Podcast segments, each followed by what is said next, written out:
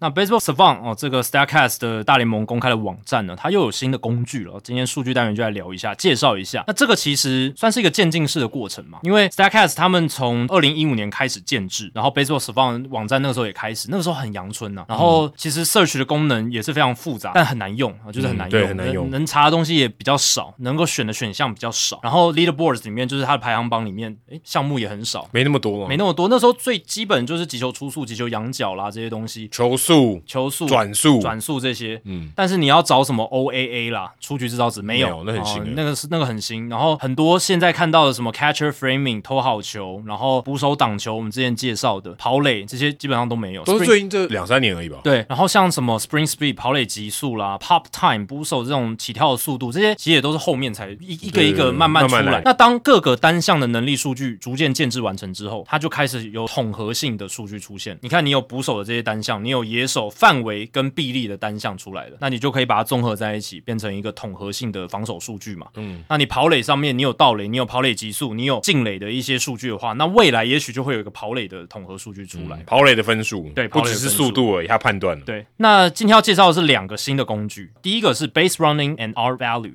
那这个呢，它其实是一体两面啊。以进攻端来看，它就是跑垒价值；以防守端来看，它就是臂力价值。对，因哦为，它讨论的是进垒的部分，extra base 就是你有没有多进一个垒，比如说你打一个深远的滚地球，你能跑成二垒安打，是有、是不是一个 hustle double，、或者是你原本在一垒，左打者拉出一个穿越一二垒之间安打，你能不能上三垒？好、像这种东西。然后右外一手就是抑制你上三垒，对对，防守端来讲，就是这些外野手或者是防守球员能不能去抑制对方的进垒，这样子，所以它是一体两面，嗯哦它把它放在一起，这样子，你抓进攻端就是看跑垒，抓防守端就是看臂力这。个我们刚才上次讲那个响尾蛇队可以把一连打跑成二连打，一样的概念，一样的概念对，一样的概念，只是它这个那个是 Baseball Reference 嘛，对然后这个是 Statcast，的那 Statcast 会更精细这样子，而且它还有影片辅助。当然，这个数据的目的就是刚刚讲了，跑者的话就是垒包上多进垒上面的表现，那外野手就是评价他阻止对方跑者多进垒的表现。那算法上面呢，其实它纳入运算的数据包含跑者速度、外野手传球的臂力、跑者在垒线间的位置。外野手离球的落点还有垒包之间的距离。那运用这些资讯，你可以推算出每一个可能有进垒机会的 play，它的成功率是多少。嗯，从防守端来看，就是每个可能对手有进垒机会的 play，你阻止他的机会是多少。嗯，然后这就是可以算得出来。所以你每一个这样子的事件都有推算的几率之后，你就可以把选手真实的表现跟推算的几率来做比较嘛。哦，对啊，这个 play 它可能一般情况下跑者有百分之四十的几率可以多进一个垒包。所有的跑者，所有的跑者一般情况下就是百分之四十的几率，但你没有完成哦，那那你就要被扣分。哦，这完全跟 O A 是一样的逻辑，其实你发现它每个数据基本的概念都是这样子，它先运用 Statcast 可以侦测到一些东西，像跑者速度、什么传球臂力这种东西，它推算出一个几率啊、哦就是一个这种情况下、这种情境、哦各种条件配合底底下，一般情况下 average 它有多少的几率会进垒，然后呢再跟实际的情况做比较。他都是拿过去累积的几率，对对过对去应该都过去累积的这些成功的比例对对来对跟你现在做比较没。错，没错，没错。跑垒方面的话，这些数据其实是不包含盗垒的，它只看那些是不是靠安打能多进垒包，哦或其他场上事件的进垒机会。比如说内野滚地球，你原本在垒包上的跑者是不是可以多进一个垒包，还是你判断错误了？哎、可是这个感觉更多是判断的问题哦，哦，对啊，对啊，对啊，对啊判断的可能球商也很重要很。重要，所以它并不是说速度价值嘛，它是跑垒跟臂力的价值嘛，对啊，它其实也跟判断有关系嘛，啊跟判断很有关系也有也有关系。比如说无人出局，二垒有人，一个游击手正面的内野滚地球，你二垒上的跑者会不会被触杀在三垒之前？嗯对不对？那你如果被触杀在三垒之前，等于球队少一个垒包嘛，从二垒退到一垒，而且还多一个出局数，哦，这个这个也有点关系嘛，或者是深远的外野飞球打到右半边，或者是打到中外野的 warning track，一垒上的跑者能不能推到推进到二垒？有些跑者可以靠外野飞球从一垒推进到二垒，嗯，还有高飞先打从二垒跑回来的也有啊，对啊，这个 KD Hamilton，那个是 extra extra base 嘛，因为你原本只能跑到三垒嘛，或者是哦不一定能跑到三垒，对，可但能不一定。嗯然后你不止跑到三垒，你还回本垒，对，那那就是难度就非常非常高。好，那实际应用上呢，大家也可以上 Baseball Savant 去看这个排行榜。那从二零二零到二零二二年呢，Trey Turner 在垒包间为球队多带来额外的九分的跑垒分数，所以他的这个呃 base running value 就是正九，这是这段期间就是二零二零到二零二二年以来全联盟最多的。那讲法就是这样子啦。哦，那同一期间呢，如果看防守端，外野手 Michael A. Taylor 避免了对方跑者额外十三分的跑垒分数，这是外野手最好的。哎、可是这跟外野手比，左外野就很难了，对不对？如果左外野要发生抑制对方跑垒的情况，就比较低了。嗯，就是比如说。三垒上有跑者打到左外野的飞球，跑本垒的跑本垒，或者是二垒上有跑者左外野平飞安打，能不能传回本垒助之？杀类的，OK 之类的那感觉对右外野或中外野手比较有机会展现，对对对，对，可能机会更累积的分数可能会比较快，对，这就有可能，因为他某种程度上也算是累积型嘛，对不对对？你要因为他有一些距离机会比较远，所以他要让抑制对方比较难，所以他一旦完成，他可以累积比较快。哦，对对对对对，这个也是一点可以去考量的。跑者上面呢，就是看你这种跑垒的球商，哦是然后还有你速度够不够快哦，这这些都会去考量到。嗯嗯，而且他对于如果大家去看那个下拉选单，就是在整个情境上面 situation 里面，他的 situation 就跑垒情境其实分类很细，就包含说击球跑垒员上到一垒之后能不能冲到二垒，击球跑垒员上二垒之后能不能 extra base 到三垒，就是额外跑到三垒，或者是跑者原本在一垒，他是 hold 在二垒呢，还是能够成功的到三垒？而且几人出局，他有写两人出局以下，或者是两人出局，因为有没有两人出局差很多嘛。然后或者是跑者在三垒 fly out，就是飞球出局，哦第一个出局他能不能多进垒之类的哦，就是有各式各样的情境，他全部列在上面，然后来看这个跑者他在不同情境下他能够进垒的机会，他有没有把握住？这里有一个蛮有趣的，你不知道你刚才有没有提到，就是跑者在一垒，然后他要往二垒冲还是往三垒，但是是两人出局，这种 case 通常应该不会跑三垒吧？他就 hold 在二垒，或者是到冲到三垒，对，但是大大部分人因为不想要第三个出局数出现在三垒，所以就更冒险了、对，就是这个感觉还蛮不符合一般棒球常理，对，而且他成功的几率不知道高不高啊？对，就是嗯应该要会看被一下。骂吧？对就是如果你死在三垒会被骂。对对对，相位相对来讲比较照进哦。可是但是因为是两人出局，哦所以他可以球一出去就起跑。哦，也对，对，所以他起跑点是比较好的。这个倒是一个相对来讲，你不用考虑嘛，对不对？你就是跑就对了。对，但是你要不要多进对三对对垒对，？但你前面跑的距离蛮长一段的，对对，那相对来讲就有冒险往比较有优势一对点嗯点。在速度上面，对在你提前起跑的一个状况，或者说因为两人出局，你可以不顾球的一个急球状况对对对一直跑，我是觉得很有趣啊，就是他把这个分得很细，而且最扯的是每个 play 都有影片，哦、每个 play 每一个情境，然后他也会列出说，诶，这个有没有机会再多额外的垒包？呃，有，然后他有没有成功的 save？有，然后他这个 play 他为他争取到多少的加分？零点二五分，零点二一分，哦他全部都写在上面。每一个 play 的分数，对他把它转换成分数的这个衡量标准，这样子，然后在最后全部 play 加起来就是你的跑垒价值。哦嗯，这个跟盗垒没关系哦，就是我刚刚讲那些情境而已。我是觉得未来它应该会结合盗垒，然后这个分数，还有你的那个跑垒级数，嗯，嗯然后统合出一个可能跑垒的综合评价。我在想，我在猜啦，可可能会有这样子。我是觉得这个跑垒的东西，他们一定开发很久，因为我觉得这个好难哦，这个比内野的出局制造值都还晚开发我出就来，觉得这有点太复杂，因为很复杂，情境太多了，对一情境个真人的太太多复了。多，而且有太多判断的因素了。嗯，嗯不是考验你的能力嘛，就是你能力很好，跟你判断很差，但判断也算能力嘛。就是速度啦，对速度跟判断是不一样的事情，对对对，我说，可是判断能力很难量化，很难量化就啊。球有点像球商，你很难判断，你很难量化嘛。对啊，但他最后衡量标准就是你有没有进垒嘛。嗯嗯，那你如果进垒的频率很高，那代表你球商真的蛮好就，会比较好。因为你失败你会被扣分的。你太你太脑冲，对不对？那对，你太脑判中也许不够你会谨慎，成功啦，对但是你大部分几率会失败。大部分机就算你速度再快，你太脑冲其实也很容易出局。跑垒它的一个艺术就是在这边，对你你就算速度再快，你的盗垒成功率其实不一定是跟跑垒级数完全的正相关正相关，对啊，因我应为该说不是百分之百不正是相百关，分之百正相关，因有为相绝对是正相关，但不是百分之百。对，因为 Billy Hamilton 他虽然跑垒指数超级快，可是他其实盗垒失败也非常多。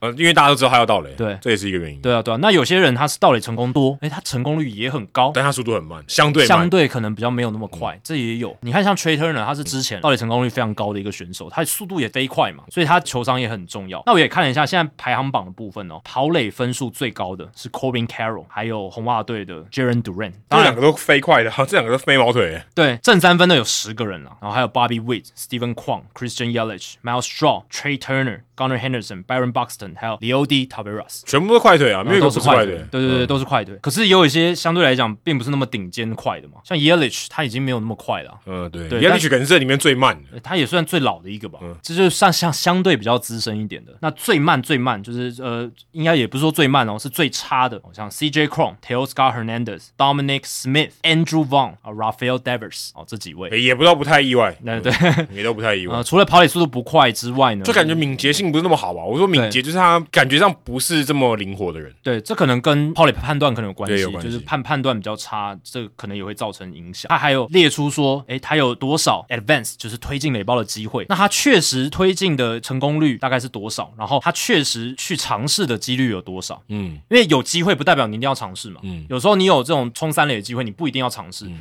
那他尝试的比例是多少？他都有列在上面。然后推测的尝试的成功率有多少？然后比联盟平均高出了多少的成功率？哦，都都都列在上面，他就分分的很细。哎、可是这种数据如果不够久，好像有点小样本也蛮容易误导的哦。呃，对啊，对啊，对啊，所以可能要看一下大样本这样子。嗯对，所以他也有列出说，你可以把年份设定在二零一六年最早，然后最晚可以设定到今年二零二三年。他们也应该也整理很久吧？嗯，因为一年可能真的这样的 play 也不多。啊、对对对对，相对来讲，嗯，你安打上垒都已经很少了，几百可能一两百个，对不对？嗯，你要再进垒的机会可能更少。野手的部分，刚刚还没讲到野手嘛？野手阻止对方进垒比例价值最高的是 Adolis Garcia，哦，不意外啊。嗯，也不意外。哎，他就是驻杀最多嘛，然后他是正六分哦，所以是非常非常高的，这个 field runs 非常高。那如果是看到排行榜最后面，哇，一有一个刚才我们提到的人 Christian Yelich 负四，所以他虽然自己很会进垒，有没有？但是他自己在守外野的时候，常常也是多他掉垒包。嗯他臂力不是很好。对，Andrew Benintendi，我、哦、已经掉到这个排行榜最后了，他臂力也不是很好。呃，Nick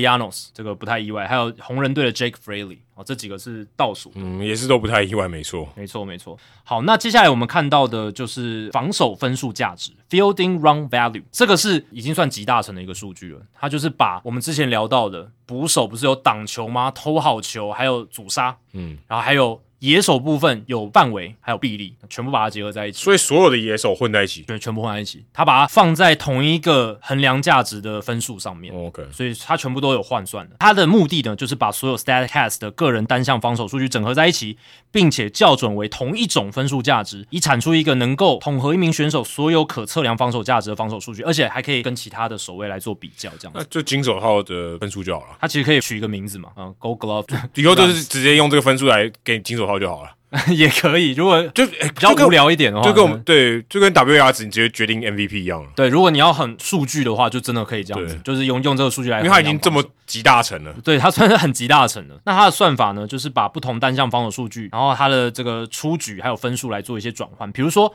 outs above average，一个 outs above average 外野手它是转换成零点九分，正零点九分，嗯，然后一个内野手的出局它是转换成零点七五分，是哦，这是他们算的啦。那还有就是外野手的传球分数，呃，就 fielder throwing runs，那一分就等于直接转换成一分的、嗯哦，这个给的价值很高。catcher blocking 就是捕手挡球，一个挡球的分数转换成衡量标准是零点二五分，就你就是一个汇率的感觉。对对，就是这个汇率转换分数。然后 catcher framing，你偷到一个好球，分数是零点一二五分。catcher 嗯 throwing，捕手的传球，你阻止了一个盗垒的话是零点六五分。嗯对。所以刚才那个挡球的话，就等于是你挡掉一个爆头的话，就是一个零点二五分这样子。所以实际应用上面，他的说法就会是某某球员他在防守上的价值贡献比联盟平均值多出几分、少几分这样，他是跟联盟平均做比较。哦对，他又举了一个例子，就是二零二一年 Michael A. Taylor 他的防守分数价值是正二十三分哦，也就是说他在那一年防守上的价值贡献比联盟平均值多出了二十三分，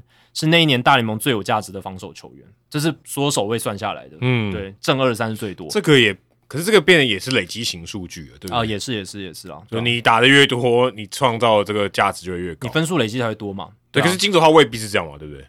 呃，有不一定啊。如果你出赛数相对没那么多，可是你对防守表现很好，但其实因为还是有一定的票选嘛，然后再加上进阶数据，那你的初赛数的量体也要够大，大才会得得票比较高吧？是没错。对对但是可能一百六十二场跟一百三十场就有对差别。对对对，如果你的每一个 play 的防守，你常常高难度，有没有对？你那个分数累积的很快，你对可以超越那些防守场数比你多的人。嗯，对，这是可以的，对。那 Michael A. Taylor 当年二零二一年，他是有十五分来自他的防守范围，嗯，正七分来自他的传球臂力，他还是可以做一些分野的，哦所以这个蛮蛮有趣的。你可以去了解说，这个外野手他到底是防守范围大，还是他臂力帮助嗯他比较多这样子。不过那权重蛮有趣的，权重不知道怎么定的。对啊，对啊，这个大家可以去思考一下。那我也去看了一下排行榜哦，在这个排行榜目前的第一名是海盗队的 Austin Hedges，是捕手，哇正十一分，所以他可能捕手的价值上面展现非常多。他 framing 就正十了啊、哦他 throwing 负一分，他传球是负一分呢，挡球 blocking 是一分，所以他太会投好球，他投好球的贡献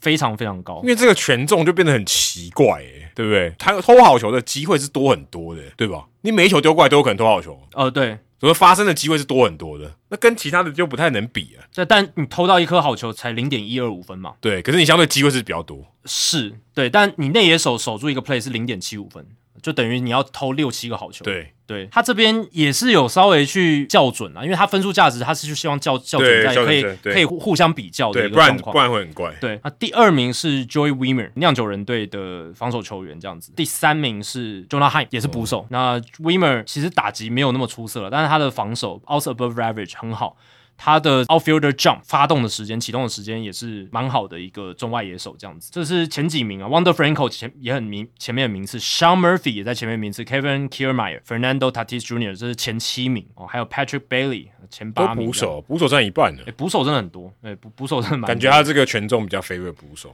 对，Harrison Bader、Wade 呃 Bobby Wade Jr. 哦，这是大概前十名。那如果倒数的话呢，最后一名是 Kiber Ruiz，国民队的捕手，所以这个最最强跟最烂的都是捕手因，为捕手发生的机会比较多啊，我说捕手对呃加分扣分机频率就高很多。而且 Kiber Ruiz 他会最后一名也是因为 framing 的关系。他的偷好球，他的这个负十二分，嗯对啊哦我觉得非常惨 Framing 差别太大了，哦。那非捕手最后一名是 Kyle Schwarber，负十六，哦，很准啊，然代后表代表这个数据很有价值。然后 Ame Rosario 负十二。哦 Rosario 其实他常常游击的防区那种起伏好大哦，有时候还不错，然后有时候又嗯比较掉到不很稳定嗯差。对对对对对，